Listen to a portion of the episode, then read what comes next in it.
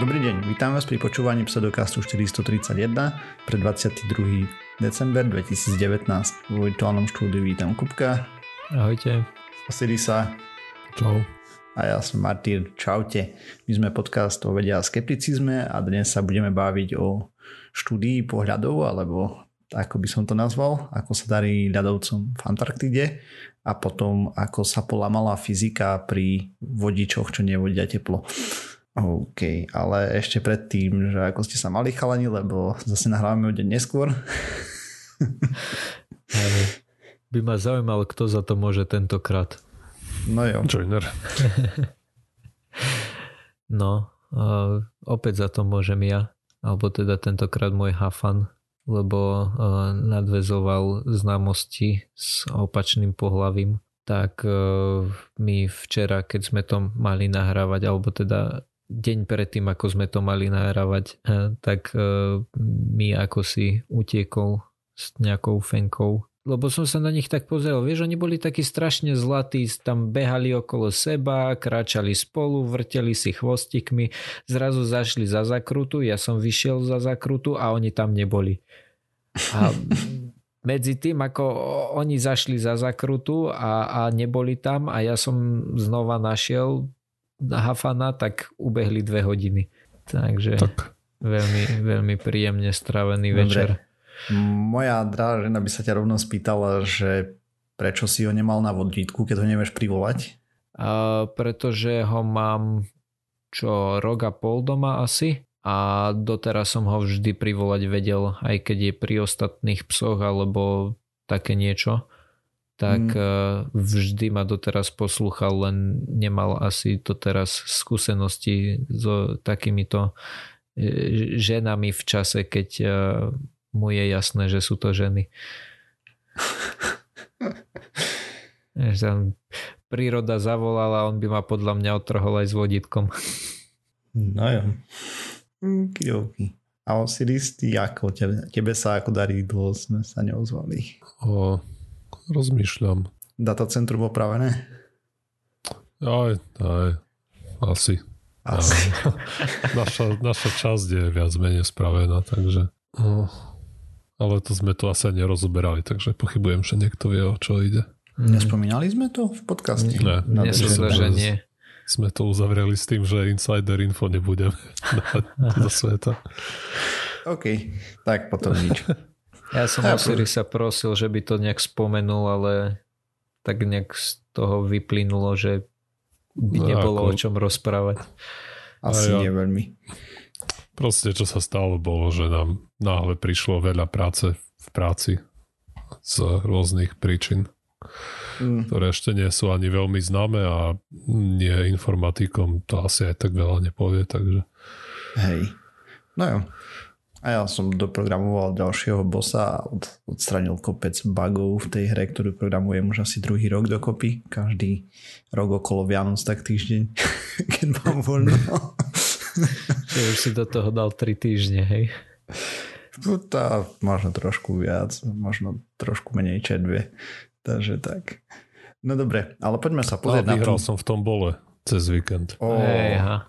Čo také? Sme mali firemnú party a proste kto no, Vianočnú a zamestnanci sme si mohli zobrať plus jedna, lenže bolo to podmienené tým, že si kúpiš 10 lístkov do tomboli, z ktorých vyťažok išiel na nejakú a charitu, na onkologické mm. centrum tu v Brne. Tak som si kúpil, nie, lebo proste som tam chcel zobrať aj ženu. Som kúpil tých 10 lístkov, ja som chcel ísť potom hneď po večeri preč, že na nie, že počkajme ešte.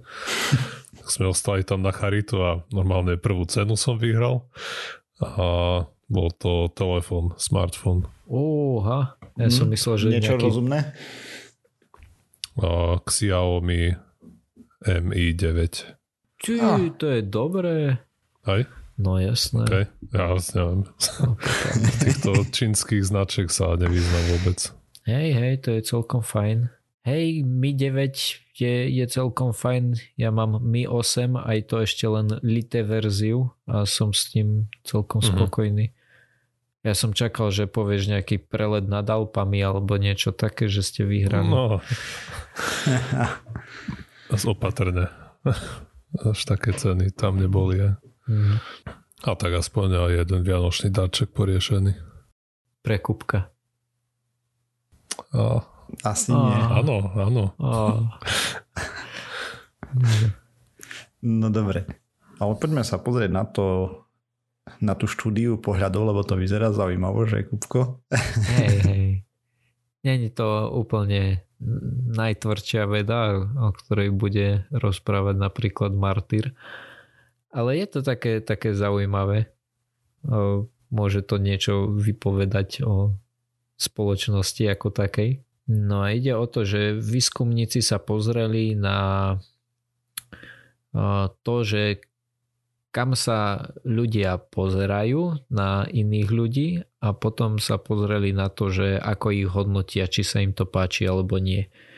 Mm, Nebola to veľká štúdia, mali tam 82 študentov a študentiek, pri ktorých sledovali, že kam sa pozerajú, keď sa pozerali na 3D model osoby. To znamená, že sa nepozerali ni na reálnych ľudí, ale len na nejaký 3D model. A sledovali pri nich že ako veľmi hodnotia, alebo že ako hodnotia, či sa im páči tá vrchná časť tela. Pozerali sa špecificky na to, že ako ľudia hodnotia ten pomer medzi šírkou ramien a šírkou bokov. Čo im z toho vyšlo, bolo to, že ženy majú radi také uh, nie príliš extrémne uh, hodnoty, to znamená, že keď tam bol taký nejaký uh, stredový ten pomer medzi, medzi ramenami a pásom, tak to hodnotili príťažlivejšie aj u mužov, aj u žien. Zatiaľ čo muži hodnotili, že mužov lepšie, keď mali široké ramena, úzky pás a u žien, keď to bolo zase trošku, trošku menej, že keď mali užšie ramena. Čo bolo veľmi zaujímavé na tejto štúdii, bol ale napríklad taký výsledok, že muži sa všeobecne pozerajú na tú vrchnejšiu časť tela viac ako ženy. Že či to bol mužský model alebo ženský model, tak uh, muži ho očumovali viacej ako, ako ženy. Mhm. Počkaj, pozerajú sa častejšie na vrchnú časť tela v preklade, že ženy sa častejšie pozerajú na zadok, dajme tomu, a muži viacej na uh, prsia. Uh, asi uh, nejakým spôsobom nešpecifikovali, že či sa pozerajú práve na zadok, ale oni len kvantifikovali to, že ako veľmi sa pozerajú na tú vrchnú časť tela. uh-huh. OK. Takže, takže tak. Možno je to, ja osobne som si to, som si to odôvodnil tak, že muži sú tak strašne zameraní tým, že, že očumujú prsia, že je jedno, či je to muž alebo žena, ale je to taký ten, že tam ten pohľad defaultne ide. Možno, že sa pozerajú do očí, tak toto, toto, toto Nie, dehonestuješ. že to, že to skresľuje, je to možné. A každopádne taká, taká malá, uh, nič nehovoriaca štúdia so zaujímavým názvom. Taký pseudokast clickbait. Môžeš vymyslieť iný, lepší clickbaitový názov, čo sa Mm. bude dať dať do názvu podcastu. Áno. Mhm. A myslím, že št- keď tam dáme len štúdia pohľadov, tak a, to nie je úplne ten čistokrvný clickbait. Ale máš problém, lebo sa nemôžeš veľmi rozšupnúť. mužov zaujímajú mužské prsia viac ako ženy. To už je dlhé, to už nič iné by sme tam nemohli napchať. Hej, no. Muži pozerajú na prsia viac ako ženy, ale musíš tam povedať, že sú to mužské. Tá, vymyslíme Oko. niečo. Oko versus mužské prsia. Hej, môže byť. No dobre. Kliknite a dozviete sa. Hej. Poďme sa pozrieť na to, ako sa darí ľa- ľadovcom v Antarktide, ne? lebo predpokladám, že to bude jedna z veselých tém v vodzovkách zase raz. Nie, zle, Hej, koniec. to sa nasmejeme. A aj keď o, nie je to celé úplne zle, len trošičku. Takže ako vieme, vďaka globálnemu oteplovaniu sa ľadovce topia. To nie je žiadna novinka. A o tom sa hádam, nehádá už dnes takmer nikto. Samozrejme otázkou je, ako rýchlo to prebieha. A pretože tie a fyzika ľadovcov sa chronicky dosť ťažko modeluje a to z viacerých príčin a menovite, alebo neviem či, neviem či najmä kvôli tomu, ale jeden z veľkých z veľk, jedna z veľkých prekážok na ceste k tomu, aby to vedeli veci poriadne modelovať je to, že nie je dobre zmapované dno pod tými ľadovcami. A teraz to už, to sa týka teda či Grónska alebo v prípade štúdia, o ktorom chcem hovoriť, Antarktidy. Pravda, že povrch Zeme je, to je jednoduché zmapovať, aj preletí na to nejaký satelit, lietadlo, podsváka fotky, hotovo máme. Ale už vieme, že je problém zmapovať aj treba z morské dno, hej. Ale taký Mars, Mesiac, tie máme zmapované lepšie ako morské dno na našej planete. A to kvôli tomu, samozrejme, že sa tam nedá pozrieť normálne. Že musíme využívať nejaké iné metódy, nefotiť. A v prípade morského dna vieme, že schodia nejaké lode, ktoré zase ťahajú pod sebou nejaký radar a podľa toho mapujú to morské dno, ale oceán je veľký, takže preto ho nie, nie je zmapovaný dobre. A samozrejme v prípade Antarktidy je to znásobené ešte tým, že táto metóda sa tam nedá veľmi použiť za, zo zrejmých príčin. Ne? Ale tým pádom mohli by sme povedať, že uh, roztapanie ľadovcov pomáha vede?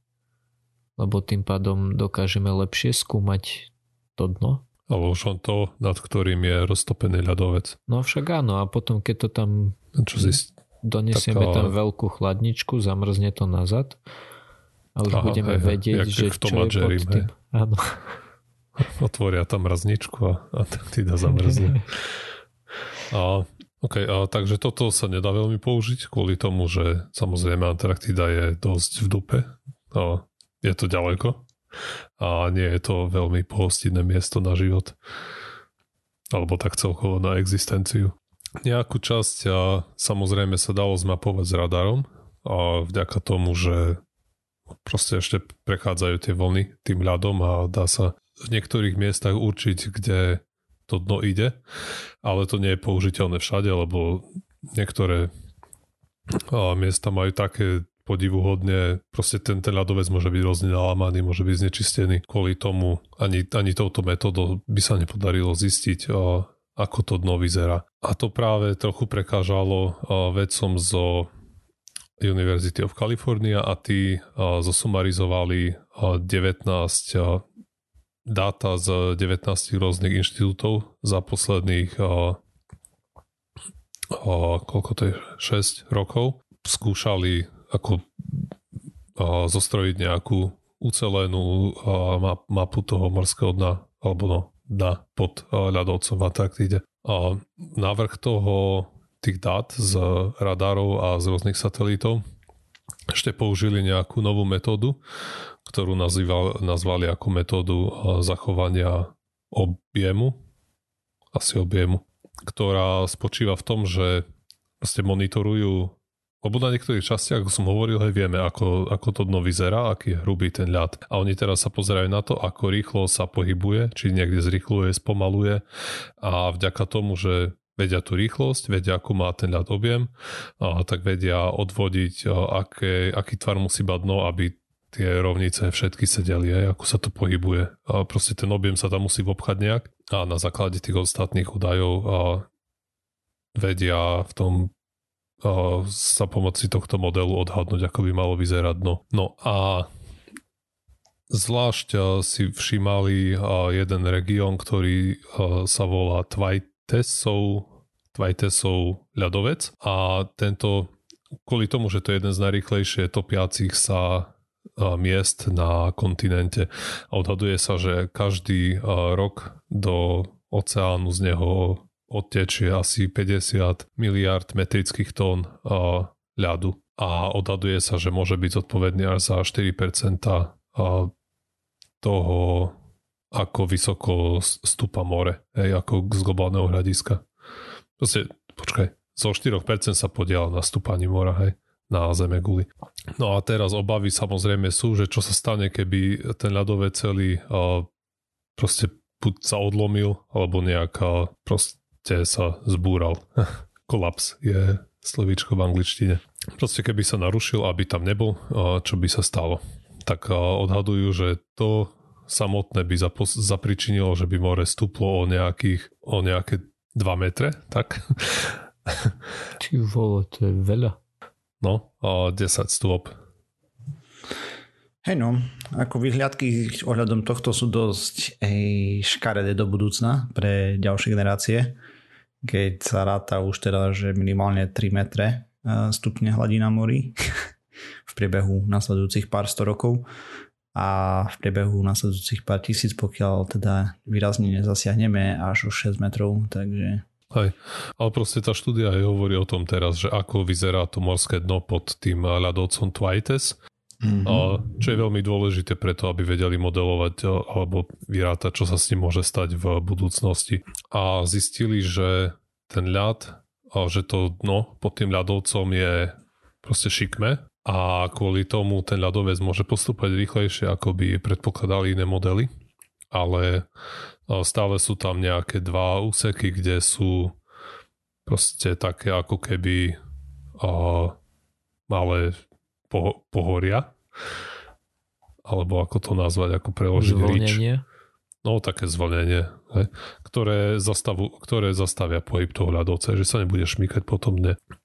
Takže sú tam dva a jeden je asi 30 mil, nejakých 40, koľko, 8-50 kilometrov vzdialený od toho ľadovca. No ale tá štúdia hovorí o tom, že ako náhle ten ľadovec sa prehupne cez ten druhý pás, dajme tomu ochranný, tak už mu nebude nič brániť v tom, aby sa proste zošmykol a zmizol celý. Tak tí, takýto región identifikovali ešte jeden, a, alebo no, identifikovali ich niekoľko a spomenuli ešte menovite ľadovec Recovery, a, ktorý je jeden z najväčších v oblasti vo východnej Antarktide a ten samo sebe a bráni ešte mnohým iným ľadovcom. Proste je tam zašprajcovaný, a ako to lepšie povedať, a funguje zaseknutý. tam ako nejaký štúpel zaseknutý a keby sa ten uvoľnil, a, tak a, takisto tam môže vzniknúť obrovské,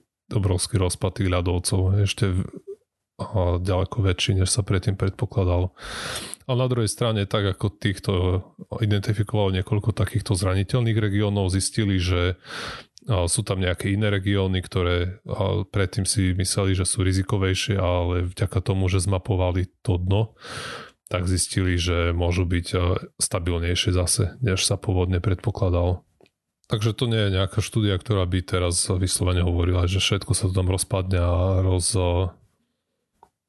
roztopí, ale skôr je to o tom, že vďaka tomuto budeme, alebo no, neviem konkrétne my, ale, nejaké veci budú vedieť zostrojiť a presnejšie modely, ktoré budú vedieť a lepšie napovedať a akou rýchlosťou sa to bude ďalej topiť a v ktorých asi oblastiach.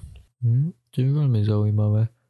Um, mne tak ešte napadlo, keď hovorí, že je tam nejaké to zvolnenie, ktoré by malo zastaviť ten ľadovec, ono to je už momentálne je to na dne, akože je to, že ten ľadovec na tom je, ale nejakú tú časť, ktorá je ešte, ešte pred tým zvlnením, tak ju to brzdí, alebo to len vidia, že, že tým smerom sa bude hýbať a tam je také hm. zvlnenie. Hmm. To je ešte otázne, či to nezrovná potom, nie?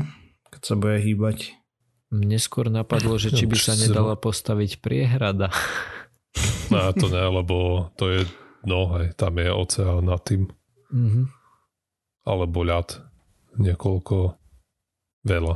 Nie, ako neviem ti odpovedať na otázku, aby som okolo toho nechodil. Mm. Ja si by to bolo problémové, oni sú zvyčajne poberne ťažké, ti ľadovce. Hej, to mi, práve, to mi práve hneď napadlo, že vieme postaviť priehradu na rieke, hej? To nie je nejaký extra problém, pričom tá, tá rieka na tú priehradu tlačí teoreticky rovnakou silou, ako by mal ten ľadovec, hej? A by ma celkom zaujímalo, že či by sa dalo ľadovcu takto v ceste, napríklad tie alpské sa topia, že či by sa tam dole kde si dala postaviť priehrada a že či, či by to zastavilo, alebo či by to ten ľadovec zbúral. Ako nie preto, že by sme to mali robiť, skôr preto, že aká je sila toho ľadovca, vie? Že, že či by dokázal prebiť tú priehradu, ktorá normálne tú vodu udrží. Vieš, čo myslím? Hej, asi Viem, nevieme. ale Mne, mne príde skôr, že nie. myslím, že to by bol musel byť o, naozaj monštrózny projekt. Lebo si, si zober len ten ľadovec, o ktorom som hovoril, tak píšu, že každý rok 50 miliard tón ľadu sa z neho uvoľní do mora. Hej, A ale... to ešte furt ho tam veľa ostáva. Hej. No veď jasné, len ja si neviem predstaviť, že ko- koľko tón vody pretečie ročne Dunajom, hej, napríklad. Ako 50 miliard tón je veľa, ale neviem si predstaviť, že koľko to je. Lenže ty máš na rieke prehrady, oni prepúšťajú čas vody, vieš? Jasné, veď Aby- práve, Ako, práve ale ten toto. zvyšok udržia. Hej. Hej. Mňa čisto to len zaujalo z toho hľadiska, že hej, ešte ďalšia vec je tá, že tú vodu, keď akože zastavíš, ako keby neviem, neviem sa vyjadriť momentálne, že čo presne chcem povedať. Len, Že bude menej tlačiť? mm, Niečo také? No akože mám taký pocit, hej, pocitovo, keď si to predstavím, tak mám pocit, že tým, že ten ľad je uh, je akože pevný, vieš, že tie či, čia, častice ľadu sa nešmýkajú jedna od druhu, Mhm. takže to akože bude tlačiť celá tá sila od zhora až dole. Aspoň to je taký Mhm. môj vieš, subjektívny pocit z toho, keď si to predstavím. Ako neviem samozrejme presne, ako to tam vyzerá, lebo tie mapy sú síce v štúdii, ale štúdia je za paywallom. Ako konkrétne ani hento ma až tak netrápi, vieš, kľudne si to môžeme predstaviť na nejakom európskom ľadovci, hej, že máš dva kopce a medzi nimi ti tečie ľadovec, hej, kvázi ako taká rieka, že keby Mhm. že dáš teraz stenu medzi tie dva kopce, aby si zastavil to tečenie toho ľadovca. No, tak to si, neviem, to si veľmi nepomôžeš, ne? Ale Ti tam ostane po nejakom čase klzisko v zime a v lete tam budeš mať priehradu. Veď jasné, ja nehovorím, že je to niečo, čo by sme mali robiť, mňa to len zaujímalo ako také, uh, ak to povieš, také myslové cvičenie. Áno. Asi by sa to dalo, no podľa mňa, ale vieš, že ti tam ostala nejaká vadička, ti to všetko stečie z hora a sa to tam Mm. usadí. Mhm. A buď to pretečie, alebo ti to vyschne, by som si typol. Mm. Jedna z tých dvoch možností to bude. Ani jedna z nich nie je moc pekná. Hej. Nehovoriac o tom, že nebudeš predsa v Alpách niekde stavať priehradu pre ľadovec, No veď jasné. Mňa, lebo ten morskú hladinu aj tak nedvíne. mhm. No dvihne. Keď e, A- a proste trošku. ono to stečie do riek a to potom stečie Aj, ale do, myslím, že tieto ľadovce sú zanedbateľné oproti tým, čo sú tým obrovským, hej. v Antarktíde a Grónsko, Arktída. Tak, tak, asi hej. No. No dobre. Tak poďme sa teraz pozrieť na niečo zabavnejšie. Poďme sa pozrieť na pokazenú fyziku v úvodzovkách, lebo no, začneme tým, že vo fyziku existuje jeden zákon, alebo existoval, ako sa to vezme, a volal sa Viedmen Francov zákon, teda stále sa volá, ten tvrdí, že pomer elektrického príspevku teplnej vodivosti k elektrickej vodivosti je úmerný teplote. V preklade teda čím je lepší vodič elektriny, tým je lepší vodič tepla. Avšak výskumníci v USA na Univerzite Berkeley na materiálovej vede katedry si povedali, že čo tam po nejakých zákonoch, e, ktoré napísal nejaký Viedman Franz a v 2017 robili experimenty z VO2, čo je vanadium dioxin alebo oxid vanadičitý, myslím. A podľa Wikipédie je to tmavo modrá pevná látka. No a tento oxid sa zvyčajne pri teplotách vysoko nad izbovou teplotou cca 66 stupňov Celzia správa ako vodič, ale dochádza tam k nejakému fazovému posunu. To spôsobuje, že z jedného vedie teplo a potom nevedie teplo a tak ďalej. No a to celé dochádza, to celé sa deje takým spôsobom, údajne teda, no toto je hypotéza, že ten tým, ako sa pozeral na to, ako sa pohybujú elektróny v kryštalickej mriežke toho oxidu van, vanadičitého a aké, ako, aké majú možnosti generovať vlastne teplo. A dôvodom tej nízkej teplenej vodivosti sa zdá byť to, že tie elektróny sa tam pohybujú nejakým synchronizovaným spôsobom.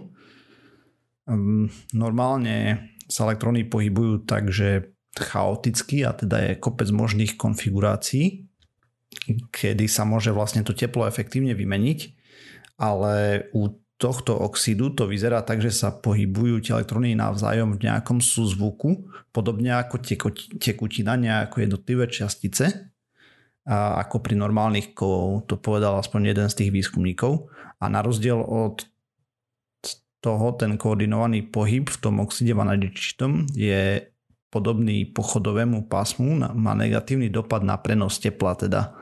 A pretože medzi elektrónmi je k dispozícii menej konfigurácií na ten náhodný prechod. Čo je mm. zaujímavé je, že keď ho zmiešali ten oxid vanadičity, teda tí veci s inými materiálmi, tak mohli vyladiť aké množstvo elektriny alebo tepla dokázal viesť. Čo by mohlo viesť k pomerne užitočným aplikáciám, Napríklad ak pridali tam Wolfram, znižili teplotu, kedy sa materiál stal kovom a zároveň lepšie viedlo teplo. Takže v princípe do určitej teploty by z neho vedeli spraviť izolátor a následne ak by tú teplotu prekročil, tak by sa z neho stal vodič tepla. Čo je taká jednoduchá aplikácia by bolo nejako to použiť v motoroch, dajme tomu, hej, a v zime potrebuješ motor, potrebujeme štandardný spaľovací motor zohriať, aby lepšie fungoval, ale potom ho už potrebujeme ďalej chladiť, hej, a z začiatku by vlastne izoloval ten obal, dajme tomu z toho materiálu, ten motor a potom a ak by dosiahol určitú teplotu, tak by tam došlo k tomu fazovému posunu a začal to prepúšťať to teplo. A navyše, čo som si o tom čítal, tak je prehľadný okolo 30 stupňov Celzia a pri 60 stupňoch Celzia pre zmenu odráža infračervené svetlo, ale stále je prehľadný pre viditeľné spektrum. Čo by mohlo znamenať to, že by sa dal používať ako náter na okno, dajme tomu, hej, a tak by vonku začalo prážiť príliš silne slniečko, tak proste by sa okno zneprehľadnilo. Mm-hmm. Teda zneprehľadnilo v vodzovkách, len pre proste to infračervené svetlo by nevošlo dovnútra. Teda infračervené svetlo rovná sa teplo, hej. Mm-hmm. Takže by sa mal, mohol dať používať na stabilizáciu teploty na miesto ako pomoc klimatizácii alebo podobne. To znie celkom zaujímavo. Ono hey, ešte, no. ešte k tomu základu, čo si hovoril, že vlastne tie elektróny sú tam vo fáze, čiže ten vodič tepla, akože Hej, vodič elektriny je elektrón, hej, že, alebo teda vodič náboja. Mm-hmm. A teda aj vodič toho tepla je, je elektrón? Z toho, ako oni to popisujú, tak hej. Uh-huh. A vlastne to kmitanie uh-huh. elektrónov vlastne prenáša teplotu tepla, hej. Teda prenáša teplo, tak to, to poviem. Oni tam to vyslovene, tak ako som hovoril, dúfam, že to bolo zrozumiteľné, že proste keď je v tej prvej fáze, kde vedie teplo, tak vlastne teda, wow, teraz zistujem, že ani ja tomu nerozumiem. S tými elektrónmi. Som sa zamotal v tom. Hmm. Ja sa ešte stále snažím zistiť, že či je to ten vanadičitý, alebo že, že aký len... Aký je vzorec? VO2. No, VO2, ale neviem nikde nájsť Včko, že, že aký má ten... To je ičity. Hej, má V minus 2? Teda O má... Aha, dobre, ja som pako. O má minus 2. Dobre, tak áno, hej. v tom prípade, hej. Oxid vanadičitý Wikipedia. Áno, u, u, určite, hej, lebo, lebo kyslík má minus 2. Ja som ano. sa celý čas snažil zistiť, čo má Včko. Mi to nedopínalo. Včko má jedno. No áno. Ale ideš podľa očka. No veď samozrejme. of course. No dobre. A to ale... som zo školy 15 rokov. Hej, dobre, takže vlastne tieto experimenty už s tým robili niekedy v roku 2017, aj to vyšla štúdia, ja som si ju dohľadal v nejakých, uh, mám taký dokument, kde mám spomenuté veci, ktoré som chcel rozprávať v pseudokaste a som sa k ním nikdy nedopracoval. Takže za to som ju vy, vy, vyhrabal. A samozrejme je treba kopec ďalšieho výskumu na túto zabavku, lebo červie, hej. A ukazuje sa fakt, že ten zákon, ktorý bol doteraz o tom pomere tepla a tak ďalej to celkom slušne narúša, pretože sa to dokáže správať rôzne. Ako mení, ako dostáva, do, dochádza k tým fázovým posunom, tak z jedného z vodiča tepla, alebo teda z izolátora sa stáva vodič tepla a podobné veci, hej, ale zároveň si zachováva elektrickú vodivosť, čo môže mať kopec aplikácií, pár z nich som tu naznačil a teda takto pár z nich naznačili výskumníci, hej, a čo sa ukáže ďalej je samozrejme hudba budúcnosti. A uvidí sa, či dojde k nejakým komerčným aplikáciám. Zatiaľ neviem o žiadnych. Ja sa ešte snažím dohľadať, že ako lacný a ako bežný je, je ten vanát. A nie je to tak... úplne vzácnikov. Ako, no, takto No našiel je som, že stojí, asi, že stojí asi 20 dolárov za kilo, čiže to nebude určite nejaké nejaké... Nie je to úplná lacná záležitosť, ale není to hmm. nejako super drahá, hej. Hej, že keby, na... že asi chcem ten náter na okno, alebo teda nejaký ten film, tak by ma to asi nezrujnovalo. Hej, ako môže s tým začať robiť experimenty doma, ale myslím, že potrebuješ mm. nejakú atomovú vrstvu alebo tak na okno nanášať, takže to bude asi celkom mm. problematické. Mm. Ale hm, začal by som na nejakom sklíčku, len ako testovacom. No, jasné. Však e, čo sa týka molekulových vrstiev alebo teda tých nanovrstvičiek, tak na to už sme tu mali hostia. Hej. Môžeme, môžeme sa obrátiť znova. Komentári keď si hovoril o tých kovoch, som akurát nedávno čítal, a že ohľadom kobaltu, čo sa ťaží niekde v Kongu a tam tu proste ťažia deti v nejakých a nie úplne optimálnych podmienkach, že niektoré deti tam umreli, že ich zavalilo v šachte alebo niekde spadli a, a si niečo zlomili a do konca života sú a, mrzáci. Mm. Tak akurát a, a teraz neviem, či ste niekto si zobral tam 14 rodín z toho Konga, ktoré a, proste buď stratili dieťa, alebo tých dieťa prišlo k ujme pri ťažbe toho kobaltu a zažalovali a, tých technologických gigantov, Facebook, Google, Amazon, myslím Apple, neviem čo ešte tam všetko bolo spomenuté, ako kolektívne, že vedia o tom, že sa tam kobalt ťaží v takých podmienkach a nič proti tomu nerobia, je, že tam je nejaká spoločnosť, nejaké poprepletané vlastnícke vzťahy sú tam mm. a že v tom majú prsty práve títo giganti a že nechávajú tam 6-ročné deti ťažiť kobalt. Mm. No. Ale ne, nepamätám si detaily, lebo nechcel som o tom hovoriť, takže som mm. si to uh, nepreštudoval. Hey, som ale všeobecne exploitácia chudobných krajín a detí Aj, tam je... Áno, ďakujem. Nie som si istý, či ten kobalt je úplne zdravý. Používa sa do batérií, takže... Aj. No dobre. Poďme sa pozrieť na komentár, ktorý sme mali na Facebooku. Peter nám písal, že dal linku, kde takto. Čo hovoríte na toto chlapci? Keď mám v ruke kladivo, všetko vyzerá ako klinec. A dal nám linku na jednu štúdiu, kde vedec z univerzity v Ohio tvrdí, že na Marse je kopec chrobákov a tak ďalej. Zobral si fotky z Curiosity rovera, čo tam popri pásoch ich rozšľapol a tak. a... Jaké čo rozšľapol? Chrobáky. Chrobáky. Chrobáky marsovské. No ja som mu na to rovno odpísal, že počkáme, pokiaľ sa na to pozrú ľudia z oboru poriadne, ale mne to príde ako ukážková pare idolia, čo je vlastne prisudzovanie. Akože, počkaj, zobral fotky klasické a tam niekde obťahol perom, že aha, tu je chrobák. Áno, hej, že tu má tykadla, tu má uh, mm. pancier a tak ďalej, hej. Mm, Proste 100% na pareidolia LIA, čo je vlastne hľadanie známych tvarov v náhodných dátach. A mohli sme byť svetkami toho, ako to bolo vidieť e, ešte v minulosti, keď boli neúplne kvalitné fotky, napríklad z Marsu, tak tam ľudia videli tvár, akvedukty a podobné veci nejaké vyspelej civilizácie, hej, ktorá tam stala sochy asi pre nás, alebo tak. E, postupne Nie, ako sa fotky začali zrušovať. Prosím? To tie chrobáky stavali. Dobre. Postupne, ako sa začala zvyšovať kvalita, samozrejme e, tvár zmizla, bolo tu len nejaké pohoria, akvedukty tiež zmizli, boli tu len nejaké e, žľaby, dajme tomu, alebo niečo také v pohorí a tak. Prešla nejaká krátka doba a štúdia, ktorá bola na Ohio University publikovaná, bola z oficiálnej stránky stiahnutá, ale internet je strašná svinia.